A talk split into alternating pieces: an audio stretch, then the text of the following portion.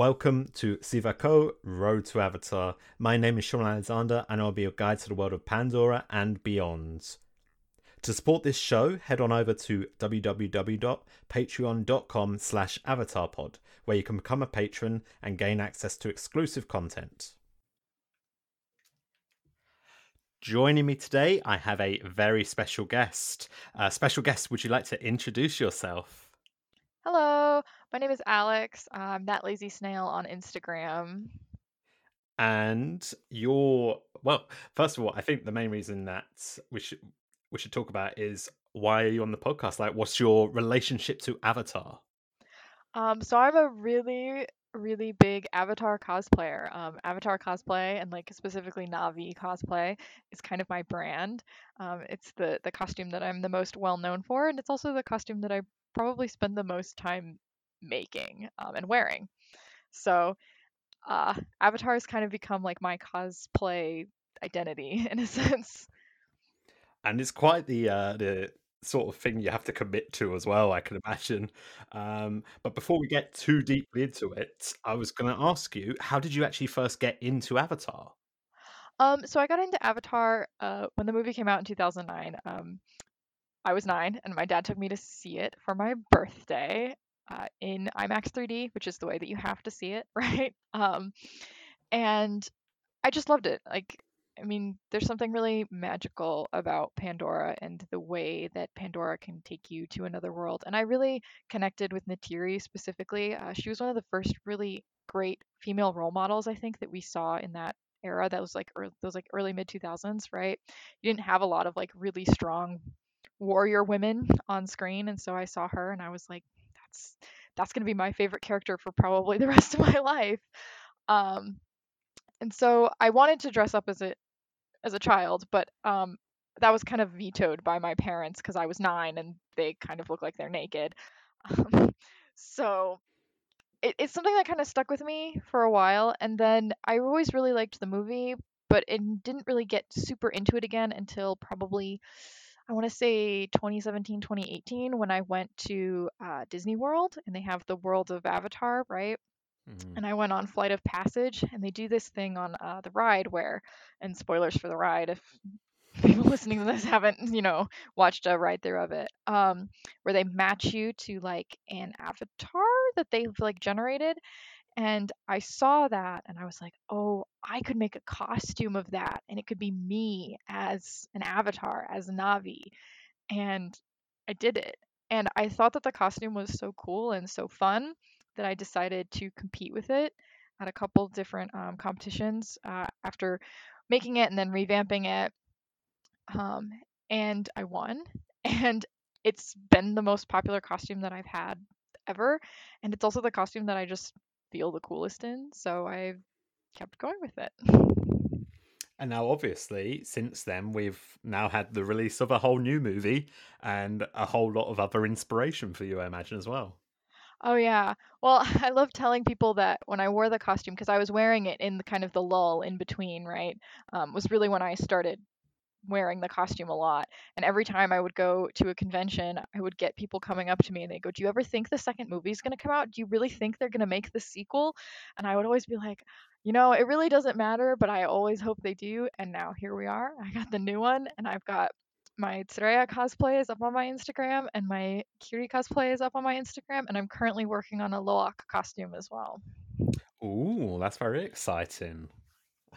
and I gotta say, I I adore it. I think your costumes are incredible. It's so fun to see, and it's also really great to see. Uh, you know, like people really take to cosplay for Avatar as well. I think it gives people a chance to embody these characters in a very unique way, which you know, it's it's it's a big ask to do as well. Yeah, I really love seeing people do their own kind of like what I did their own Na'vi where they they take elements from their own culture or the things that they love about the Na'vi cultures um, and make their own characters with it. Especially on TikTok, this is a huge thing of people generating and creating their own Na'vi. Or um, I actually saw a girl recently who does her own recom, which is really cool. Um, and I, I, I, I really love that because it allows people to kind of expand on this huge world that Cameron has given us, right? And build themselves into it in a very unique and wonderful way. Yeah, and I think the world of Avatar it is so inviting and makes you want to be a part of it. So being able to find a way to put yourself into it in some way, whether that is to make your own costume and embody it, or it's creating your own character for that world, yeah, that's a great way to yeah feel more a part of it. Yeah, it's it's definitely my favorite one of my favorite elements of the Avatar community is seeing all the people's responses to it in costumes. Mm. And that's a really good point that we're actually our main topic of today is to talk about the costume design of Avatar. So this was something that uh, you definitely knew that you wanted to talk about. We sort of like were going back and forth and sort of like trying to figure out what to talk about. And this seemed like such an obvious thing to discuss because I think it's really underappreciated element of the film. Uh, would you agree on that? Oh yeah, absolutely. Um, I I love telling. So I have a lot of friends, but a lot of them um, work in costumes, and because I got my degree in costume technology, which is like uh, costume production, basically. So I have a degree in how to make costumes. So a lot of my social circles are people who make costumes for a living, and they casually watch Avatar. They're not huge fans or anything, right? They all watch it because they're friends with me. Um, and I love telling them that all of the costumes for the movie were actually made physically, um, before not just in CG, right? But um, Deborah Scott and her team of costume um, people actually built the costumes physically for the movie. And I love seeing my costume friends' faces light up because they're like, "Oh, that makes it so much cooler that like there's a physical object that you can get your hands on and hold and that you can wear." Um, and I think that that's something that is really underappreciated about the movie because obviously we know that it takes a huge amount of manpower to make a movie like Avatar, but Cameron didn't have to have people come in and physically make the costumes for his movies. Um, but he did, right? We could have had a situation of like, oh, well, they're all CG anyways, so why do they need physical costumes? But it creates a whole like sub industry within the movie itself of these costume artisans and allows them to really kind of show their skills and like make art.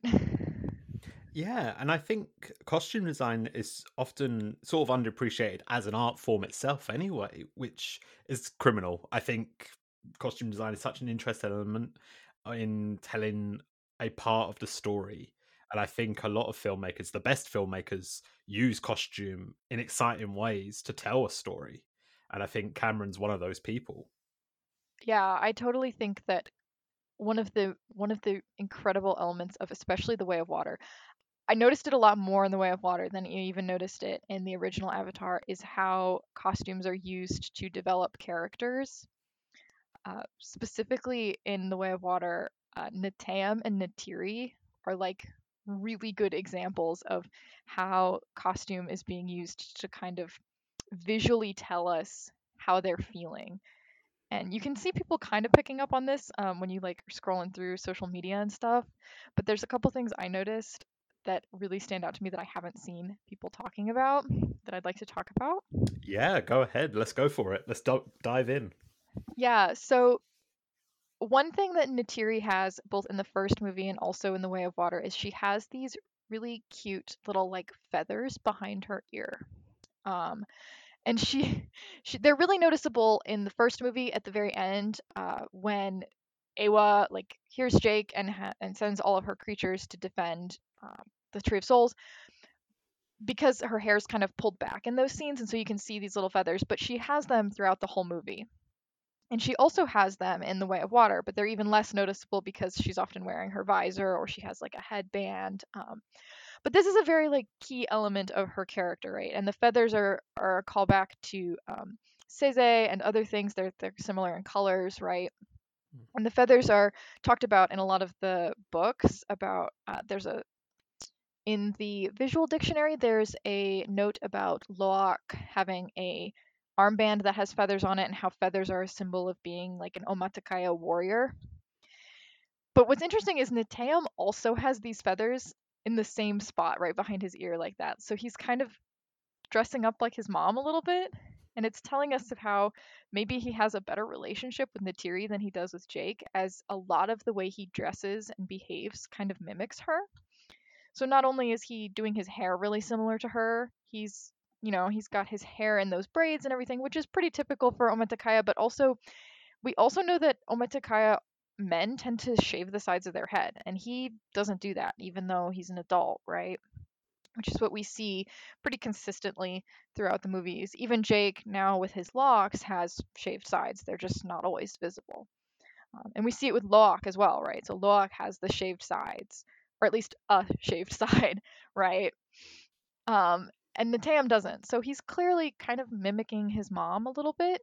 But he's also one of the only characters who doesn't transition into wearing reef people clothes. And Neytiri is also one of the characters who doesn't transition into wearing Metkayina clothes. She wears stuff that is slightly more reef adjacent as the movie progresses, but for the most part, a lot of her stuff is still elements of the forest. So leaves and um, wooden beads, not shells, right? And Neteyam actually never wears any new, per se, clothing when he joins the Metkayina. He's always wearing stuff that we've seen him in in the Omaticaya parts of the movie. So it's kind of giving us a little visual storytelling about how he's not adjusting and he doesn't want to be there. He's he's being a dutiful son, right? He's not causing problems. But he's also still really holding on to his old life, right? As is Neytiri.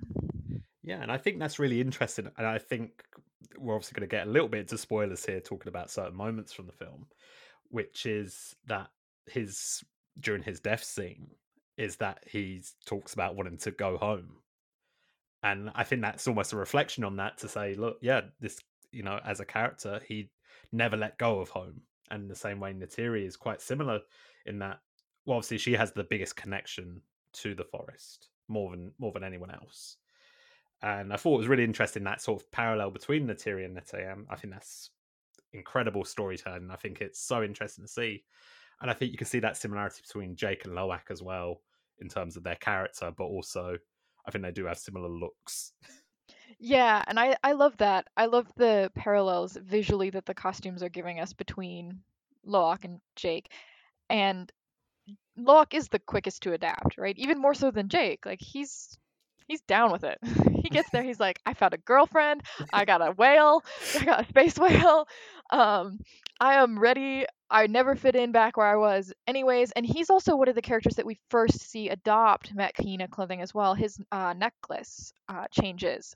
He's one of the first ones that has a clothing change. And what's interesting to me about Lo'ak's necklace is that he's still very clearly trying to keep a little bit of his old style, right? He's still using the claws and the same kind of color scheme, but he's very quick to be like, no, I now have, you know, the Metkayina. I can't remember what the book, the the visual dictionary says that it's like a tooth of a skimwing, maybe, or or something. And originally his first necklace is a Ikran claw.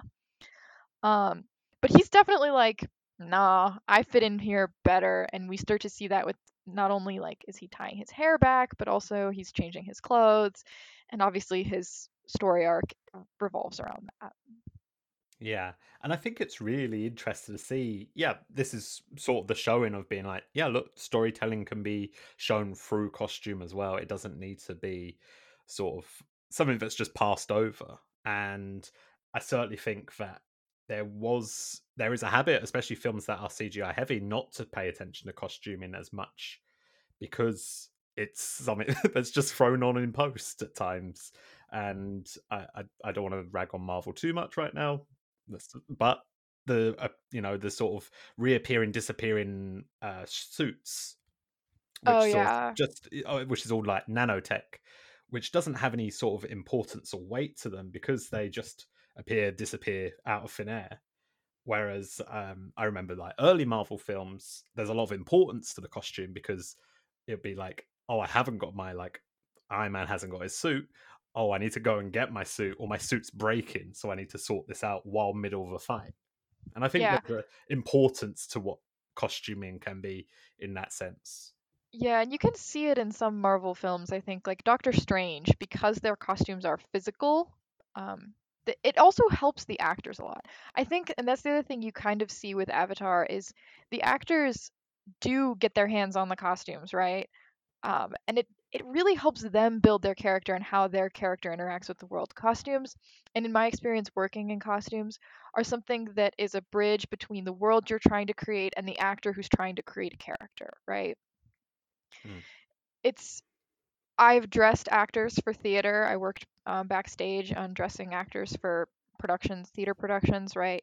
And sometimes it makes all the difference um, for them to just be able to put on the costume that their character has. And they, and I was specifically working on a production of Oresteia, and one of the actors was like, "Yeah, when I put the robe on, he had this like big red velvet robe. He was like, I feel like a scary judge, and I was like, that's that's what you need, right? Um, and having that, I think is it's helpful because you can see the way that your character exists in their world, right? And Marvel actors sometimes don't have the benefit of that because they're in a blue suit or a green suit or whatever. And I think it kind of does a disservice to not only the film but also to the actor because having that is helpful. I, you know what? I think you made such a good point there. And talking about theatre, I think the filming process of something like Avatar: The Way of Water must have felt quite like theatre in terms of what they were doing. There is, you know, minimal staging at times, and it's a lot of, uh, you know, acting in the costume. And I think, yeah, it sort of reminds me seeing those behind the scenes of when I when I did uh, drama back in school of what theatre performances were like.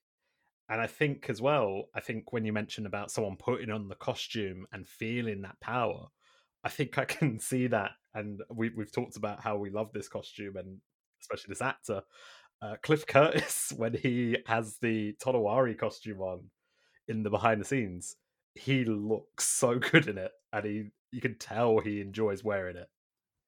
Yeah, and he's totally like, I mean, I, I can't speak for him because I am not him.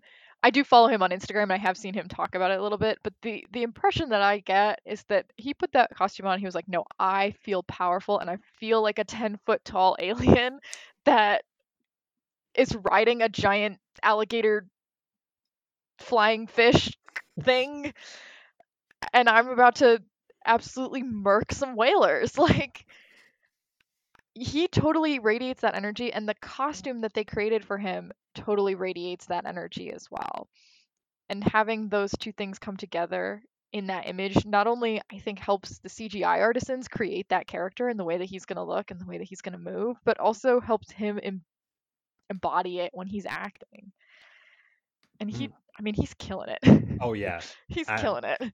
he really is. And I, I definitely say to anyone have a look at those behind the scenes videos. See uh, cliff curtis in that costume. And you can always see like if you see other behind the scenes interviews with him it there is almost like a switch between the two and i love it because yeah it I can tell that he feels that power, and I think that's such a good thing that uh, you know Deborah Scott and our team has been able to do in making those actors feel at home in their roles to understand their characters better through the costumes they're wearing. Yeah, and she's doing such a beautiful job of, of doing that and also telling a story about not only the characters but also the space that they're in, the world that they live in, and really bringing us into Pandora with it, right? Mm-hmm. There's not a single costume piece in either of those either of the Avatar movies that I look at and go, no, that doesn't fit in here, right? Sometimes I watch movies and I I'll see, a, and this is something that only I would notice as someone who works in costumes, right? Um, my parents frequently get frustrated with me when we're watching movies, and I'm like, that doesn't look right, and they're like, why did you point that out? we didn't need to know. Um, but everything in Avatar is so cohesive and it, it feels like it's part of the world and it's hard to achieve that, especially when you're trying to create something like the Na'vi's clothing, which is something that doesn't I mean it kind of exists on Earth, but it's also something extremely unique because I mean, we don't have those plants, we don't have those creatures, you know, how are you going to replicate something that doesn't exist in a physical space? Yeah, like you're trying to create costumes from a material that in theory doesn't exist but you got to use similar materials that we can find, obviously, that do exist to make it look like that. So, for example, yeah, like those in from the Metkayina clan, they need to have uh, materials in their costume that would come from where they live. They're not going to be covered in the same uh, as the Matakayan because it it would be out of place. Uh, but I think you'd hit on the head. They feel so real and so lived in, and it feels so appropriate. Yeah, and I think Avatar and especially the costumes walk this really delicate line of and Cameron's talked about this a little bit too of it has to be human enough that we believe it, but not so human that it feels like we could find it on Earth. Mm. And I think Deb Scott has really just captured that perfectly, especially with Ronal. Ronal's clothing is something that I mean, you can see the shells and other things that are on her clothes and you're like, yeah, yeah, I could find that on the beach. But then there's other things like the specifically the shell that is like on her headpiece. There's no mollusk on earth that has a shell that looks quite like that. Or um, she has these, I think they're shells, but they also kind of look like coral on one of her skirts. And Deb Scott did just post this on her Instagram, so if you're wondering what I'm talking about, you can find it there. Um, they're purple and it's in this like grass skirt, and that looks not quite earthly, right? Uh, it, it looks like it could be something that's alive, maybe a piece of coral, but it doesn't look like anything that I've seen before. And so she really does walk this line of like it's it's earth but not quite and it's human but it's not quite in a way that really just captures you and you're like oh and as a cosplayer i'm like how can i replicate it and i spend all my time thinking oh well they 3d printed it i can't 3d print it so how am i going to find you know a seashell that looks like this seashell and then maybe carve it or something to make it look like that and yeah.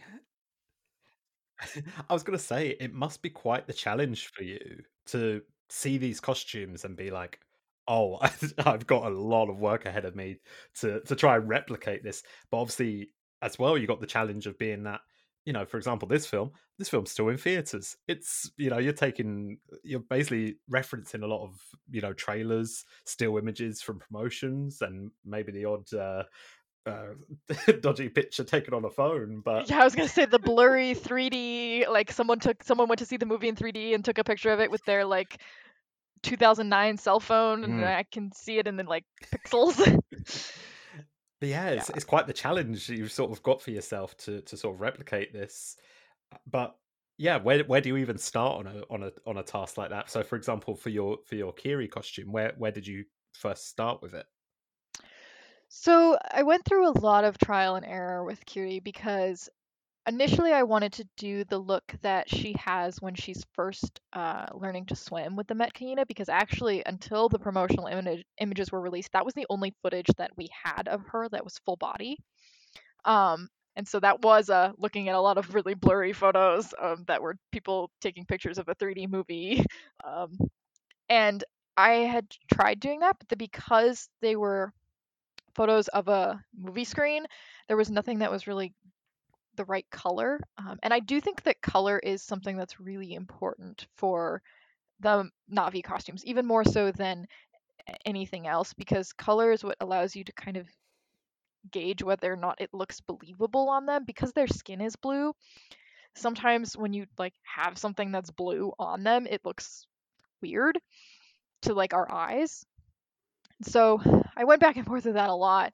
And then eventually we got the release of the promotional images and the trailer where she is doing her Eywa magic powers and um, using the anemones to kill people. And there's a really lovely, clear photo of that, um, in which I was like, I'm just going to do my best to try to replicate this before the movie comes out. Um, of course, now that we have all of these books that tell me exactly what it's supposed to look like, I have to like change it.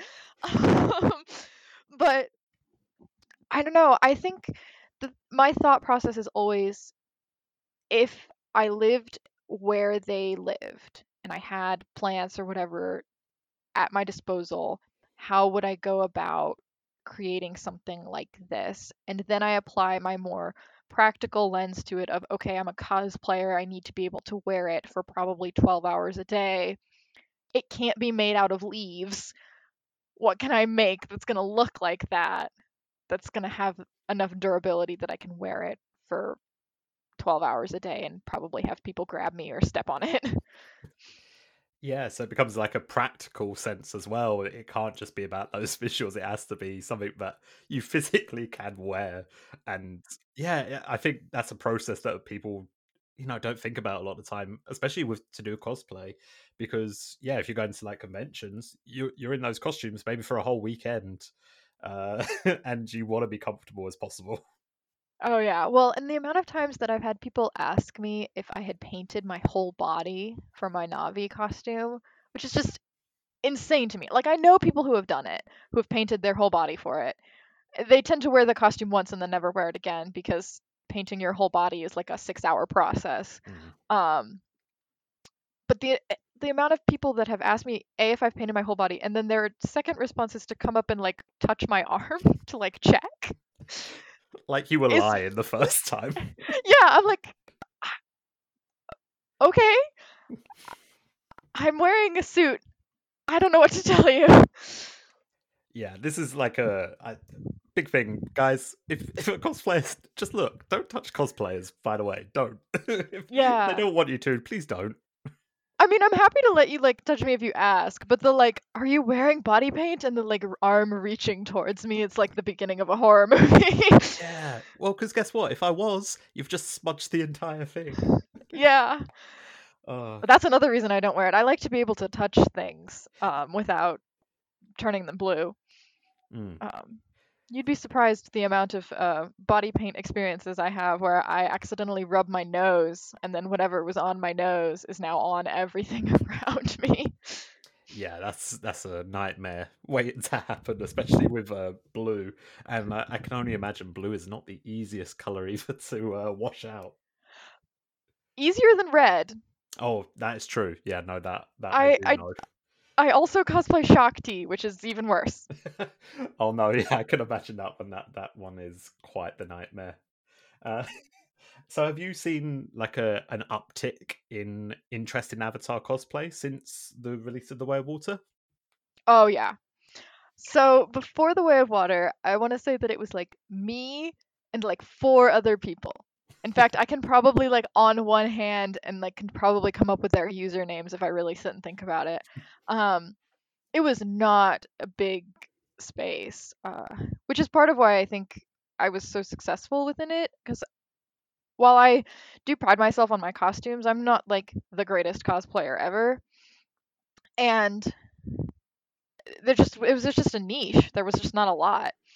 And now I there's so many more people that are both cosplaying it because like they love the characters or just they love the world, but also like really skilled, you know, cosplayers that are cosplaying it because it's popular, which is a thing. And like I don't judge them. Like if you want to cosplay something because it's popular, like by all means go ahead. Um, I'm not gonna like gatekeep Avatar cosplay. um, it's just it's yeah, it's a very interesting it's a very interesting space to be in in terms of cosplay because there's a lot of conversation around cultural appropriation with it as well. Um, and so there's two things that I've noticed that happen. Either there's someone who's big enough and has a large enough following already that they're when they do cosplay from it, they're not deterred by um, a lot of cruelty on the internet. Um, is what I'm gonna call it. Um, some of it is well-meaning criticism, and some of it is just people being trolls. It's hard to tell the difference sometimes. Um, but if they do have a large enough following, they tend to just kind of ignore that and keep going, which is great. Um, I have seen some cosplayers who cosplay it and then they have a really small following, but because the movie is really popular, their video or their post gets a lot of traction and they uh, receive a lot of hate, and then they don't post about it or cosplay from it anymore. Um, and it's it's kind of sad to see that happen because there is and there are ways to, you know, cosplay from Avatar and be respectful and be aware of what you're doing, right? In Mm. terms of cultural appropriation and stuff. Um, there's a really huge controversy in the cosplay community surrounding uh, the Metkayina tattoos. Um, and whether or not you should be allowed to paint them on your face um, if you are doing a costume. And I am not Maori and I do not have say on whether or not it is cultural appropriation. And I personally will not cosplay uh, Ronal or anyone who does have the tattoos for that specific reason because I don't really think it's personally I don't think it's appropriate because uh, moko and those cultural tattoos are a closed practice, which is a little bit different from something like hair, which can be considered cultural appropriation, but is also not a closed practice of a specific cultural community, right? Um, and so I've seen a lot of people who do Ronal, who do the tattoos, and get a lot of hate for it. And it's it's very complicated conversation. Yeah, Um, of course, because there, and I think it's because there are different levels to it as well. Obviously, there's different aspects to think of, and I think you're right in terms of saying there are different elements to consider and cultures that are in play here. That yeah, you need to be appropriate in what you are showing and displaying, and yeah, whether it's appropriate for yourself to do it. And this, yeah, this is a conversation that both of us feel like we shouldn't be having because obviously we're, we're not the experts on this. no, And but I do think I do think as a cosplayer, it, it is something I have to think about a lot, especially in regards to cosplaying cultures that are heavily inspired by non-white groups. Mm. Um, and taking that into account and thinking about that and and then also you know i'm not the expert on it but i do try to do my research on the costumes that i am wearing and where the cultures potentially that are inspiring them are from and their background and things like that so that if someone comes into my comments or something and says you don't know anything about this i don't have the no i don't know anything about it i have the well i tried Yeah. kind of remark instead of the i just went into it ignorant and blind yeah, and I think that's a really good point is that for those who are sort of getting into the cosplay and costume side of Avatar, yeah, do you know there is there are resources out there to look into to find out where the inspirations were drawn from to understand a little bit more about those cultures and if you want to dive in deeper to like find out more about those cultures yourself you know speak to the to the people from those communities and those cultures so you can understand it better yourself and understand why those things are appropriate to them and maybe not for us Yeah. And also it's just a great opportunity to learn about a culture that's not your own, right? I Hmm. mean, if if nothing else, one thing cosplaying Avatar has taught me is a lot, a lot about both indigenous and African and Polynesian culture. Um, just because I'm doing research on it so that I'm aware of, you know, what exactly it is I'm doing yeah and and what things are and are not cultural appropriation.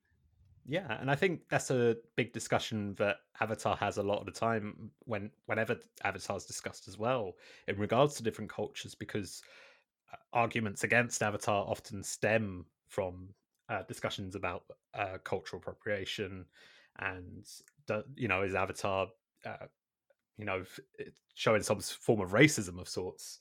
And i think it's discussions that are worth listening to and and having because yeah every every opinion can be valid in some way or the other it's worth listening to those different views And I think that's also a big theme of Avatar is respecting the voices of indigenous people Mm. and i think you know if respecting their autonomy. yeah yeah and i think i think that's the yeah the as you said the, that's sort of like its big message is you know listen to others and try to understand other people's cultures Yeah. And it does this does a I think it does a really great job of it. I've had some really interesting conversations with um, conservative relatives of mine who are very um, closed-minded. Is what the word I'm going to use. um, and I've talked to them about Avatar, and I've been like, "Hey, you should watch this movie." And you know, you come away from that movie rooting for the Na'vi, not for the humans, right?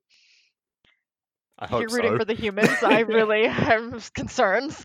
Um, but it it really provides some valuable perspective on how we treat other people and the ways in which we can be better. and that's why I love it. Yeah, I think it's it's a film about yeah having empathy, and it's a film that wants to have empathy for others, and I think that's a that's a good thing to have nowadays. Yeah, we live in a, a rather vicious world as of yes. late.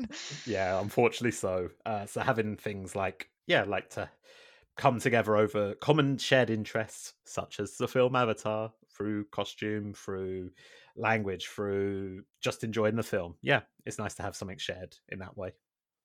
Yeah. And I think I don't know, I just going back to the kind of theatrical nature of the film, I Hmm. think sometimes it's nice to have information imparted in a way that it is just enjoyable to consume.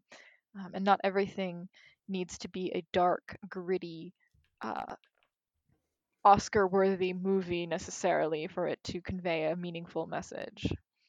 Yeah, I think that's exactly what we need nowadays actually as well is is to have those messages you know spoke to us and I, it's not just messages about culture it can be messages about you know global things like climate change it could be about uh whaling it could be yeah all sorts but it's shown in a way which is accessible for a wider group you know?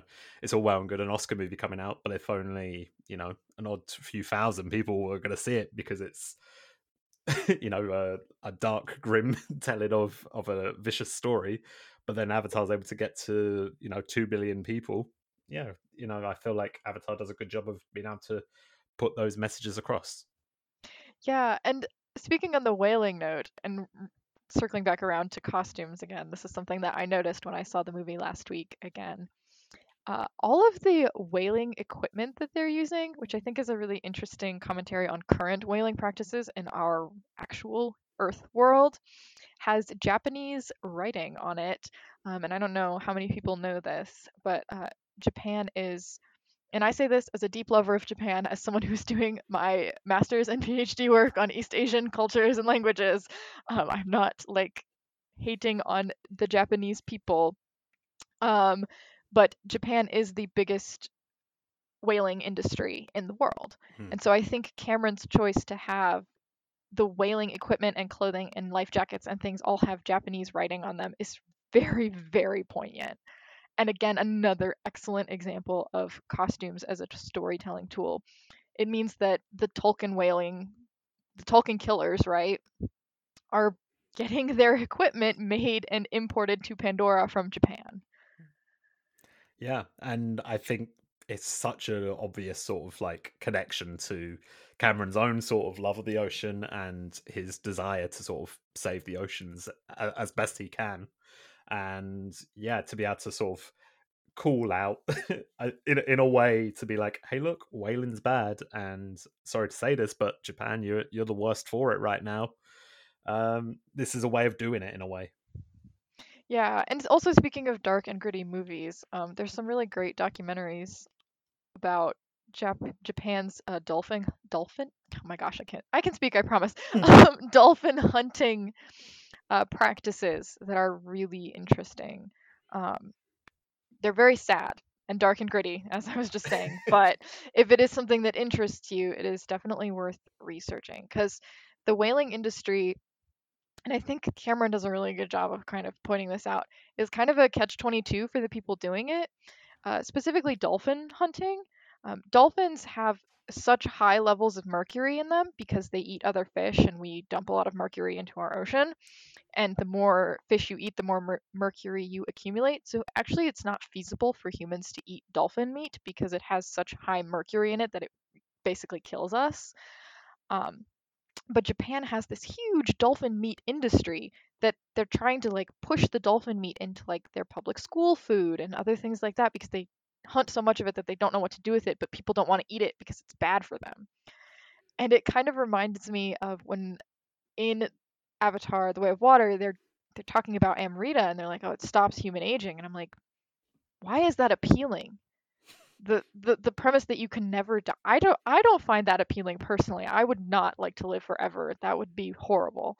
Um I am very much with the Na'vi on all energy is only borrowed and someday you got to give it back. I would not want to live forever. But I think that that's going to be something that hopefully we talk about a little bit more in the next movie as well is this concept that if you never die does your life actually have meaning right so again at catch 22 they're hunting the tulkun to get the the Amrita that makes it so they never age but is that actually going to help them or is it just going to make them more miserable yeah and i that that's a plot line I'm really looking forward to see develop a bit because I think it's really interesting when you consider the recoms existing within this world as well, which is another form of extending your life in in some way or the other.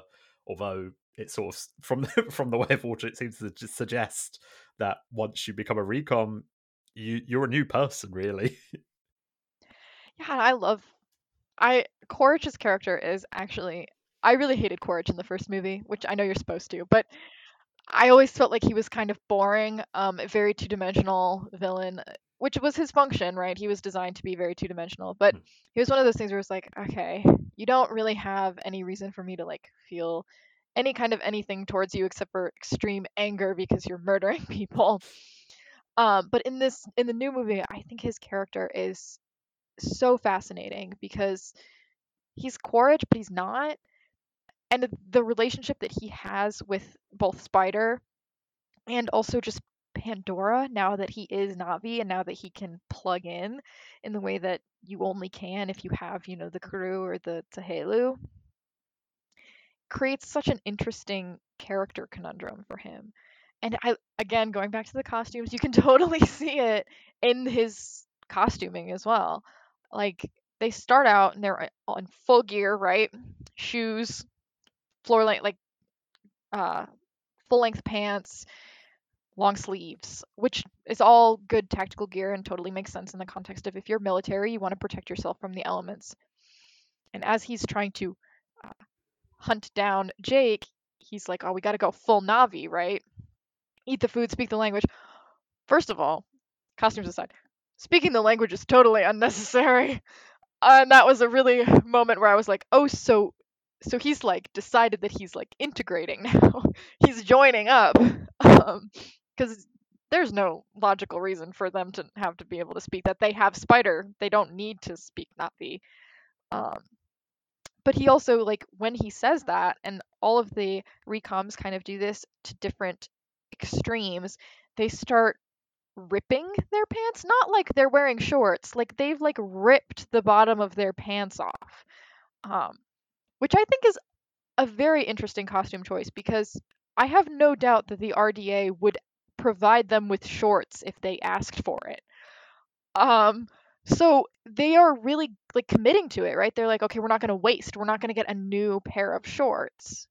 We're going to use the pants that we already have, and we're going to alter them to be the way that we want, leaning into the like no waste mindset of the Na'vi, right? And they're not wearing shoes and they're not wearing shirts anymore. They're just wearing their tactical vests. Although I think um, Z Dog is wearing a tank top because she, I guess, didn't fully commit to the bit and go like tits out for the whole thing. Um, but it, yeah, there's some interesting costume choices in terms of like also Quaritch mimicking Jake a little bit and what he wears as well. And especially in the motions that they have surrounding reloading their guns and the way that becomes a recurring interaction with their costume piece, right? They run out of ammo and they're like tapping their chest looking for their clip. And that's also an interesting thing because we see Jake do that before we see it happen to Quaritch, and then later we see it happen to Quaritch. And it's again using props and costumes as a way to be like, look, look how similar they are. Look how they're mirroring each other. And Quaritch's storyline in this movie very much mimics Jake's story in the first movie, I think. Yeah, and I think that's something we're going to see continue to develop as well going forward. Depends which way they want to take Quaritch, but it feels like there's uh, hints towards some sort of maybe not redemption, but certainly something else other than just being purely like an RDA crony. Yeah, my friend, when I took my friend to see the movie, we had this really interesting discussion about how we think that the only logical end to Quaritch's storyline is for him to die because he will never be human again and he can never go back to that world, right? But he also will never be accepted amongst the Na'vi because he's done so much to hurt them, right? How could he find community among them? And where is he going to fit? Because the humans don't really want the recoms, right? Like the recoms are a tool for them. They're not really like a they don't see them as people, I don't think in the same way. And it's kind of you kind of get that from oh my god, what's the general's name? totally blanking. Yeah, I'm forgetting her. Is it? Ardmore? Is it Ardmore? yeah, I think so. Yeah. Yeah, and she the way she talks to him is like she's not I don't know, it's almost like she's not talking to a person. It's like she's talking to a computer or something. It's very and maybe that's just military speak, but it, it felt to me like she was very detached and she was totally willing to let all of them die, right? Mm. Which not particularly a military mindset always. You know, so they're very like protect their own kind of usually. And so I think that's creates this kind of interesting void that Quaritch falls into and, and all of the recoms, honestly. How can they ever find a place to exist? And what happens to them after they catch Jake? Like yeah, mission over. Like, what what's what's the plan? yeah, do they like just go live there? yeah, it's it does leave a sort of an interesting conundrum for them, and I do wonder if this sort of plays out in a in a way which sees Quaritch having to find some sort of redemption, and the obvious redemption is that his one sort of connection to humanity still is through Spider. Yeah, and I love Spider's character as well. A lot of people really hate Spider, but I saw so much of like 16 year old me in him. Like, I don't know. Granted, I don't have near the extent of daddy issues or trauma or anything like that. Um, but you know, there's something really sad in his tra- like he has a very tragic story. Yeah.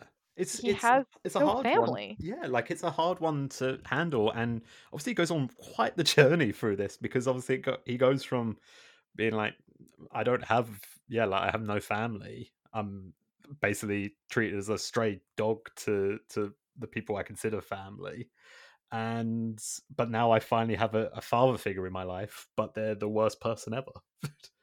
Yeah.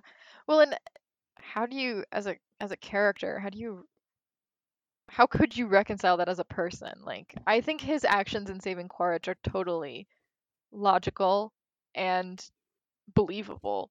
A lot mm. of people are like, I can't believe the family that he grew up with and he would save the one who killed their son. Well, first of all, Quaritch did not kill Neteyam. It was um the other guy. was it Wayne? Was one. it Wainfleet? It was Wainfleet. yep. God damn it, Wainfleet. Um, and second of all, what the Sullys don't see about Quaritch is all of the times that he could have absolutely just committed genocide around Spider, right? Hmm. And chose not to. And so we kind of see Quaritch's character growth through Spider's eyes in a little set in, in a kind of sense.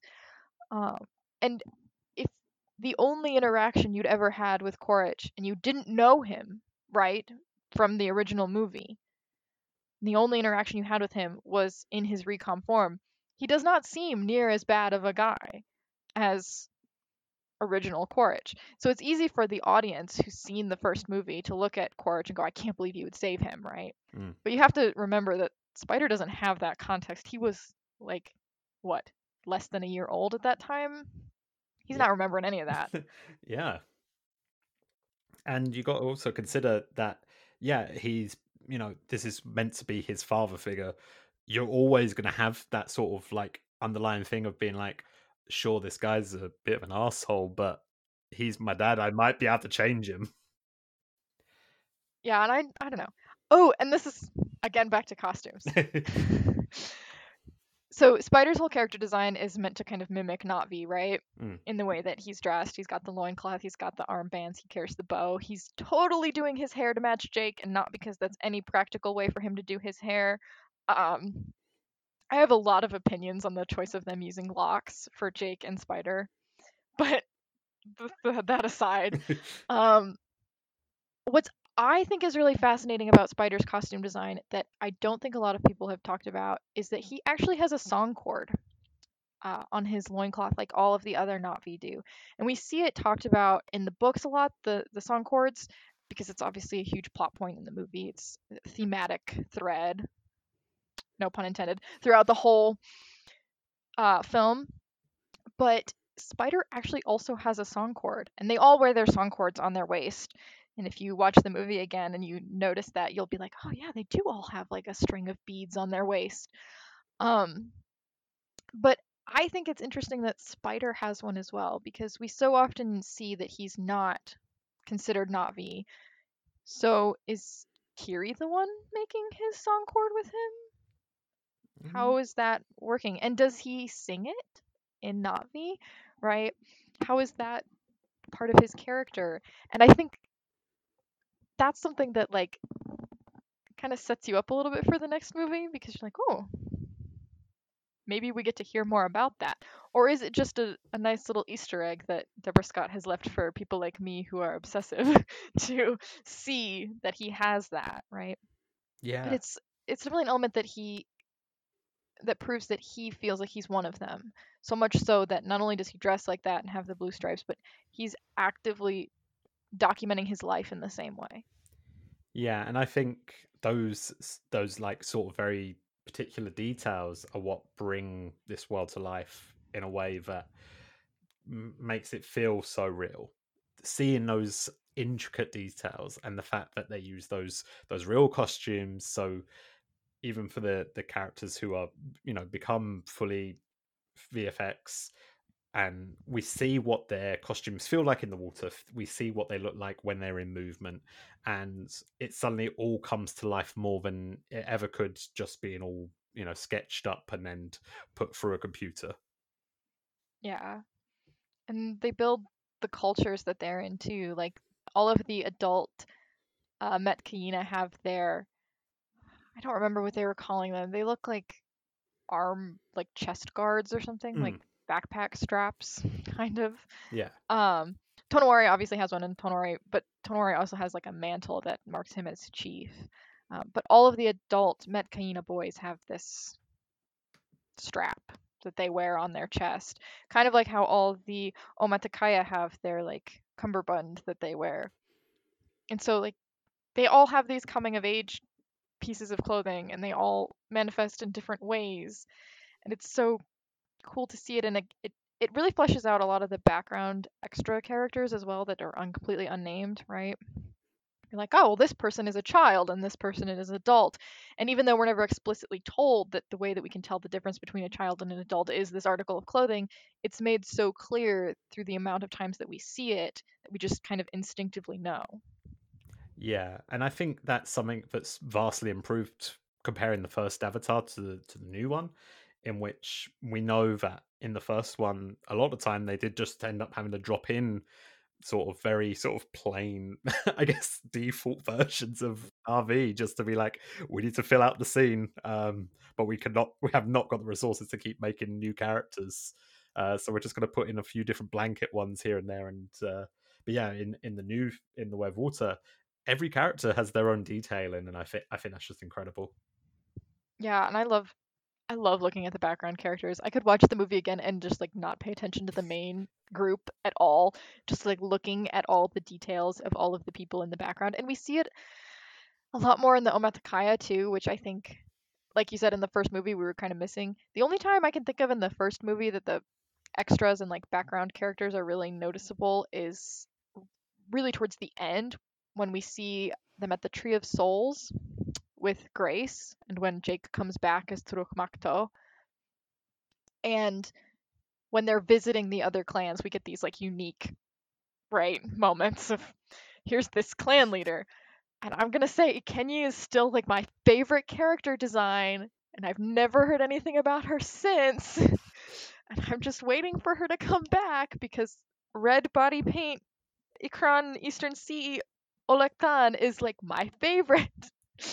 and silence. Yeah, I mean, hopefully, hopefully, you know what? It's one of those things where it's like you see something in it just so inspiring to look at. You're just like, man, this is this is something I want more of, and I probably will never get more of it, sadly. Yeah. Well, initially they had this. What was it called? It was not Frontiers of Pandora. It was like a mobile Oh, game. Yeah, there's the is it Pandora Rising? I think. Yeah, they had that mobile game that they were supposed to release and then they never did. That had that's another great example of like stunning costume design. They did these character portraits that had like a little blurb, the character's name, where they're from, and they had these beautiful drawings of all these incredible costumes from all these different clans, pulling into the lore from the Toruk Glass Shadow Cirque du Soleil show and all of that stuff. And I was like, yes, finally, more world building. And then they never released the game. I will always be salty about that. Uh, so, um, as we get ending towards get towards the end of the episode, I wanted to ask: Is there any like final sort of costumes you want to just like really say to people? Hey, please go and check out the detailing of. Pay attention to Tsireya in like the last hour of the movie because she gets this really cute little like tiara thing. And I think it's so endearing and no one has talked about it. I've seen all these people talking about, oh, Neytiri's wearing Neteyam's necklace when she visits the spirit tree or things like that. And I'm like, no one is talking about Tsireya. Tsireya has some really beautiful costumes that are kind of glossed over because she's always either standing next to Ronal or Lo'ak. I'm like, I get it. Ronal is killing it in every scene she's in. But Tsireya's also doing a mighty fine job too. Yeah. Very underappreciated. I would like to say you should all definitely go back and look at Grace Augustine in her tank top in the first Avatar because I think it's funny that she's got a, a a personally made tank top for her university. I love it. Oh yeah. Oh yeah. No, that's the the I as the leader of the Avatar program demand that I get a Stanford t-shirt. no one else, just me. Hilarious. yeah. I, I also like to think that she just went on to the site and was like, I'm just going to order the biggest size possible and see what happens. We'll just see if it works. I'm gonna get a triple X, a triple XL, and then maybe it will fit. I'll get two triple XLs, and if I put them back to back, maybe. Ah, yeah. yeah, thank you so much for coming on. It's been such a fun discussion. I feel like we've gone through costume design and through all other various aspects, but it's been so exciting to sort of hear, yeah, like how exciting costume design can be and how much it can impact story.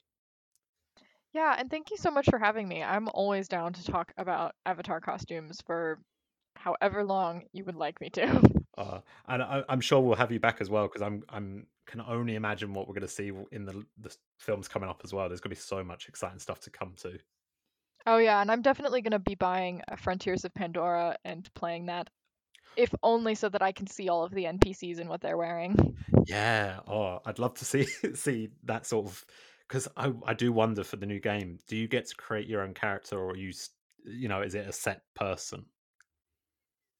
If I get to like make wear little outfits and stuff, that is all I can ask for. That is that would that would be my favorite video game there ever was because all I have to do is like dress up as a Na'vi in video games form. Oh, that's what they need. They need a Sims edit expansion, which is Avatar. I would pay ungodly amounts of money for that. uh, yeah. Uh, so, where is the best place for people to find you? Uh, the best place for people to find me is on Instagram, TikTok, or YouTube, and my username on all of those is that lazy snail. So if you type in that lazy snail, I guarantee you a photo of me dressed up as a Na'vi will show up. Awesome. And thank you all so much for having a listen today. I hope you've enjoyed this uh, look through costume design and a little bit of cosplay too. And yeah, speak to you all again soon. Goodbye. Thank you for listening. This week's episode is dedicated to our patrons Eric Scrock and Patrick Regal. To become a patron, visit www.patreon.com slash avatarpod.